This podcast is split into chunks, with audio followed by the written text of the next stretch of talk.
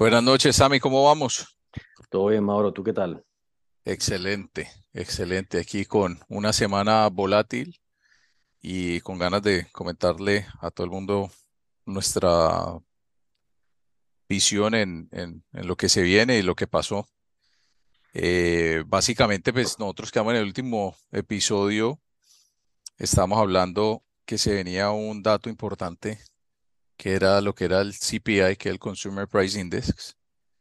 Y este es un tema, pues, que es netamente de la inflación en Estados Unidos y llegó y llegó por debajo de el rating de noviembre. Y eso ha causado pues que todo el mundo diga que ya el punto alto de la inflación en Estados Unidos ya se tocó y con las medidas que ha tomado la Reserva Federal de, de la subida de tasas ha hecho que, este, que esta inflación ya venga hacia abajo. Y hubo una euforia en el mercado que pasamos de estar prácticamente en una situación donde pues veíamos que, que estaba muy, muy gris, muy oscuro, a prácticamente a la euforia de decir que no, ya la Reserva Federal va, no va a incrementar o va a incrementar ya muy poquito este año y probablemente para el final de año ya empiece otra vez a, a bajarle al acelerador. Si, Y, si ves, Mauro, disculpa que te, interrumpa. eh, El, el último episodio que hicimos fue previo al CPI, como dijo Mauro. Eh, El, el CPI o el Consumer Price Index está en una curva descendente de junio del año pasado. El, el registro de noviembre fue 7.1, el registro de diciembre fue 6.5% de crecimiento año tras año en toda la canasta de inflación. Yendo al detalle, y ahora hablamos de, ahora doy mis comentarios del, del- de lo que pasó en el mercado, yendo al detalle y viendo el análisis del CPI, el, la medición o, el, la- el punto en el reporte que, que tuvo el decrecimiento o la disminución más grande fue el tema de la gasolina. Los, lo, que es la comida, la medicina, otros temas han tenido o, ha- se han mantenido pues el mismo punto de inflación y todavía no se ha ajustado. Entonces, el tema de fuel, la gasolina, se ajustó, por eso vimos la reducción de 7.1 a 6.5 en diciembre. Y como dijo Mauro, el mercado lo ha tomado positivamente. La expectativa de, de la mayoría de empresas financieras era 6.5. Salió en 6.5, eso fue el jueves pasado el mercado usualmente tiene una volatilidad grandísima los días que reportan CPI. No pasó el jueves pasado, creo que la primera vez en ocho meses, nueve meses que yo recuerde. mm, Y el viernes empezamos con earning seasons, o sea, reporte o, o- o la temporada de ganancias. Empezamos con los bancos, em- reportó BlackRock, una empresa financiera grandísima en Estados Unidos, reportó números impresionantes en lo que es el cuarto cuarto del, del, del año pasado. Eh, la compañía le fue muy bien eh, y, re- y reportó también Goldman Sachs, reportó Bank of America, Wells Fargo, diversas empresas de- del sector financiero bancario. Y esta semana ha sido bastante movida, todo con la expectativa de, de, de la temporada de ganancias. Entonces, ¿te parece, Mauro? Entremos a, a, a pero, discutir algunas de ellas. pero eh, vamos a hacer un paréntesis, quiero dejar algo como claro. Entonces, para mí, el jueves marca una pauta muy importante porque el jueves sale el CPI y el, el, el ambiente entre lo que fue jueves, viernes, lunes, martes, eh, es un ambiente y durante el fin de semana salen a decir varios gurús que prácticamente las compañías están reportando muy bien, que ya lo peor, o sea, está prácticamente resuelto, que los bancos han, han sacado unas reservas enormes en caso de que haya una recesión para cubrir todas las, las deudas que la gente, que los consumidores no van a cubrir. Y, y se empieza toda esta narrativa positiva hacia el mercado, que yo me decía, yo decía, pero espera un momentico, o sea, llevamos tres, cuatro meses diciendo que O sea, probablemente no va a haber un soft landing, que vamos a entrar en una recesión ni la berraca, y un momento a otro solo porque el, el, el reading de- del CPI cambia de, de, de un mes a otro y sí bajó, eso no significa que pues, el mensaje de la Fed ha sido claro, no significa que, que ellos vayan a parar. Y el martes, perdón, el, de ayer, martes, miércoles y, hoy, ya empezaron a salir todos los de la Reserva Federal, todos los, todos los speakers de la Reserva Federal a decir, un momento, no se emocionen, nosotros vamos a seguir, nosotros queremos tener la, la inflación por mucho más, eh, mucho más eh, controlada. Y ahí es cuando el mercado se devuelve. Todo lo que subió, lo devolvió en dos, tres días, ahorita. Que inclusive ahorita que vamos a entrar hablar de dos compañías para que no se nos haga muy largo el, el, podcast, eh, que es básicamente United Airlines y Netflix. United Airlines, ¿cómo será que reportó también? O sea, United Airlines, para darte una idea, Sammy, ya está por encima del 2019. O sea, 2020 obviamente está muerto porque COVID. 2019, si lo comparas con 2019, está por encima del 2019 y por lejos. Tiene un, estado de, de, ganancias, o sea, que no, no se lo, no lo estaban, o sea, el Wall Street no lo estaba esperando. Y, y aún así... Pero cuando dices que está por encima del 2019, ¿qué en facturación? En facturación, en eh, earnings per share, en, eh, números fundamentales ya está reportando mejor que el 2019. Sí, está mejor. Está mejor. Y, y aún así, salieron los earnings, que de hecho yo, yo tenía opciones de, de, de, United, yo te conté, de United Airlines, y el sentimiento fue tan malo, o sea, que, que terminó cayendo un 2-3%. El sentimiento del mercado en general. Pues. Del mercado en general, exacto. O sea, y, y, y, y, o sea, y llevó el bulto esta compañía. Entonces, por más que volvimos otra vez, o sea, como que salieron los, de la Reserva Federal a hablar y ahorita entonces ya mucha gente está diciendo, no, espérate, si esta gente está diciendo esto, entonces no es como que tampoco nos emocionemos mucho. Entonces, hoy tuvimos Netflix, los números impresionantes. Sí, yo creo que impresionantes, en lo que estábamos hablando ahorita, impresionantes más que todo en el crecimiento que han tenido. O sea, Netflix, para darles una idea, para darte una idea, amor, la expectativa de ellos y de Wall Street hace meses era que iban a crecer 3 millones de usuarios en el cuarto cuarto. Recordemos que Netflix el año pasado tuvo un año muy malo, o sea, tuvo un decrecimiento, perdió usuarios y, este, y el cuarto cuarto hicieron la promoción, o, perdón, sacaron el programa de la tarifa más barata con publicidad. Creo que cobran 6.99 7.99 y, net, y, y ver Netflix, pero, pero con publicidad. Bueno, conclusión, la expectativa era que crecieran 3 millones de usuarios. El reporte de ellos fue que crecieron 7.6 millones de usuarios. O sea, agregaron 7.6 millones de usuarios en el mes de, en el cuarto cuarto del año pasado. Una locura. Y ellos tienen, o sea, ya con, e, con ese dato, ellos ahorita tienen alrededor de 230, casi 231 millones de usuarios a nivel mundial. Es que lo que me llama más la atención, Mauro, es... O sea, es una, es, es, es una locura cómo, cómo han venido subiendo, subiendo la, la, la, la cantidad de suscriptores.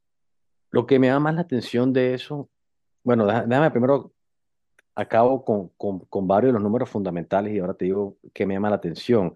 En facturación llegaron en 7.8 billones en el cuarto, eh, igual a la expectativa.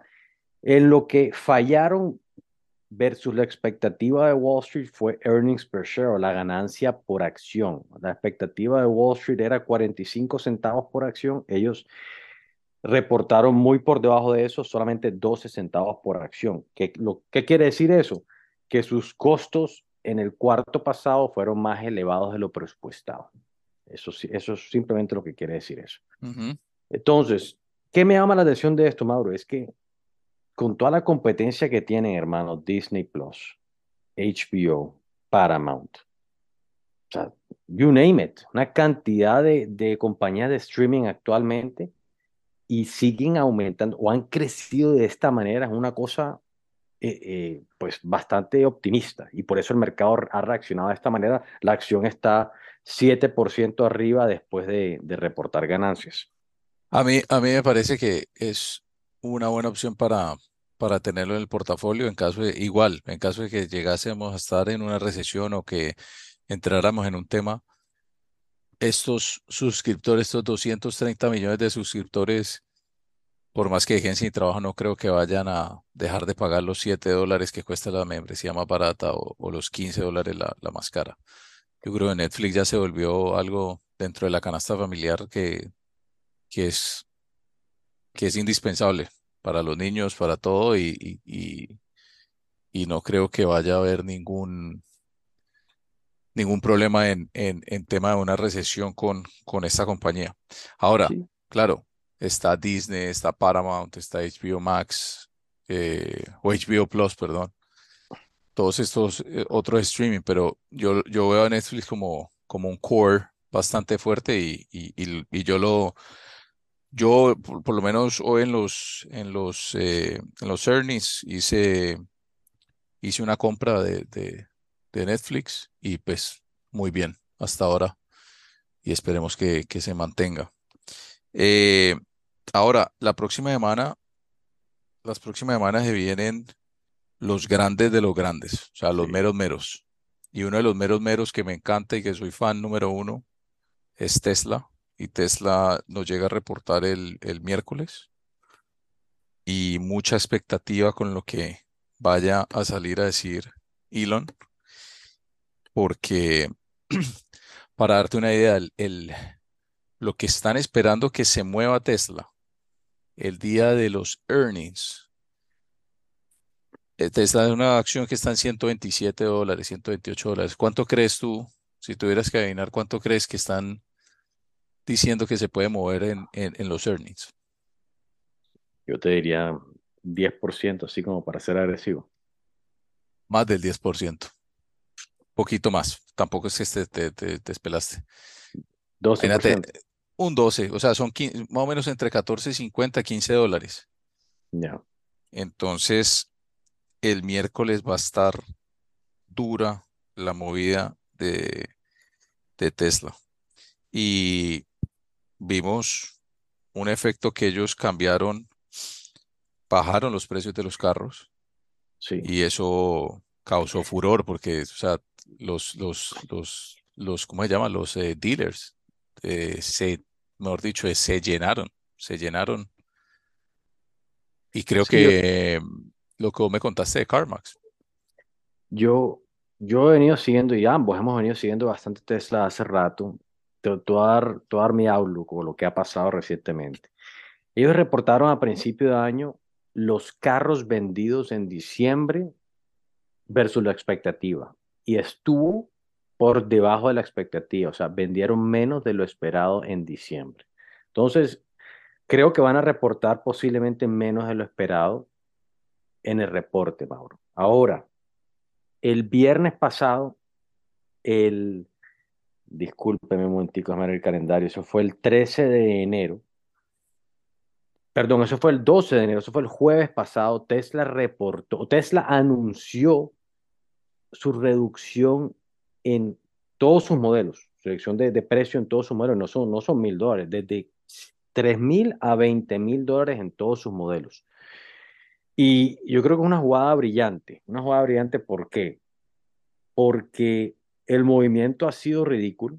En CarMax, por ejemplo, que CarMax es un vendedor de carros usados, tenía un inventario de muchísimos Teslas y el inventario nacional de CarMax de Tesla se redujo solamente en el fin de semana 50%. O sea, vendieron 50% de lo que tenían en stock de Teslas usados. En, en, lo que es, pues, los Teslas nuevos, ha tenido una demanda exorbitante estos últimos días por, por el incentivo del precio bajo. ¿Y por qué creo que es una jugada brillante? Porque, bueno, ya anunciaron que han podido reducir costos en, en, en pues la fabricación de los carros. Tesla usa muchas de sus partes de un modelo e igual a otro modelo. O sea, creo que el capó de un modelo Y es igual al, al, capó del, del modelo 3 y así ahorra bastantes costos. Y recordemos que, bueno, ya ciertos costos en la cadena de supply chain ya han bajado y Tesla enseguida cortó sus costos para no perder eh, market share, al revés, para capturar market share este año. Este año ya Elon lo ha dicho y Tesla espera recesión y obviamente la gente va a dejar de gastar. Y si vas a poder, o si vas a estar comprando o buscando comprar un carro, te vas a ir a una opción económica y de pronto una opción que te llama la atención y, es una manera brillante, la verdad, para no perder market share y ganarle a los Toyotas, a los Volkswagen, a cualquier, a cualquier empresa que está tratando de entrar en el negocio de EV o de electric cars eh, para pues sacarlo de, de, competencia, Mauro. O sea, si tú estás, estás comprando un carro eléctrico por 40 mil dólares o menos de 40 mil dólares, si tomas en consideración que el gobierno de Estados Unidos, al comprar un carro eléctrico en este momento, te da un crédito contra tus taxes, o sea, un EV tax credit de 7.500 dólares. Nuevamente, cualquier persona que esté sacando carro tiene que consultarlo con su contador, pero hay un EV tax credit en este momento si tú sacas un, un, carro, te dan un crédito de los taxes de 7.500 dólares o en contra de tus taxes. Entonces, conclusión, mi opinión desde Tesla la próxima semana, Mauro, es que los números del cuarto cuarto no van a ser buenos, pero la proyección de este año va a hacer que va a vender más carros, posiblemente menos ganancia por acción porque el margen bruto va a disminuir un poco ya que bajaron los, ah, los ah, precios, pero también los costos han, ido disminuyendo. Entonces, eh, reitero, una jugada brillante de Tesla. Sí, y pues para concluir, creo que me, que me adhiero. Yo públicamente lo digo también, tengo, tenemos, pues también tenemos acciones de, de Tesla. Yo estoy a 153 y estoy esperando a que saquen el, la guía para este año para, para ver si, si añado un poco más a, a esa posición. Eh, creo que es importante lo que se va a decir el miércoles y, y lo veo que, que, viene, que debería venir positivo. Siguiendo ya para finalizar, la semana que le sigue viene la compañía AMD, que es la de los microchips, viene Google, viene Meta, son, son de las grandes. Se, viene lo pesado, lo pesado la próxima semana. Microsoft, viene todo lo que, todas las que son las las de tecnología. Todas las de tecnología. va a ser interesante, Mauro. Y después, y después vienen los retailers, ¿no? Lo que son todos los, los big box retailers. Ahí nos vamos a dar cuenta en qué, en qué es lo que estamos. Mañana tenemos eh, datos de, de las ventas existentes de las, de las casas a las 10 de la mañana. También tenemos unos eh, Fed speakers que van a hablar. Y, y bueno, esperemos a ver para la próxima semana les vamos a estar hablando en primer lugar de Tesla. Vamos a tratar de sacar el, episodio, lo vamos a tratar de hacer el mismo miércoles para ver si logramos ponerlo eh, eh, ese mismo miércoles en la noche o por lo menos el jueves en la mañana para que, para que estén al día de lo que, de lo que sucedió después de, eso, porque reporta a las 4 de la tarde en New York Times. De una. A mí lo, único que, te iba a decir que me llama la atención de la próxima semana con las grandes empresas de tecnología es que Microsoft anunció esta semana también que está despidiendo gente. Anunciamos la semana pasada que Amazon ha despedido una cantidad de gente. Entonces, ya mucha gente está haciendo estos anuncios de los despidos masivos antes de ganancia. Entonces, veremos cuál es la proyección de, ellos. De, estas. lo más importante saber es cuál, cuál va a ser el presupuesto para este año. Exactamente. Bueno, bueno. listo, Mauro. Un placer como siempre, hermano. Dale, quedamos así. Un abrazo a todos.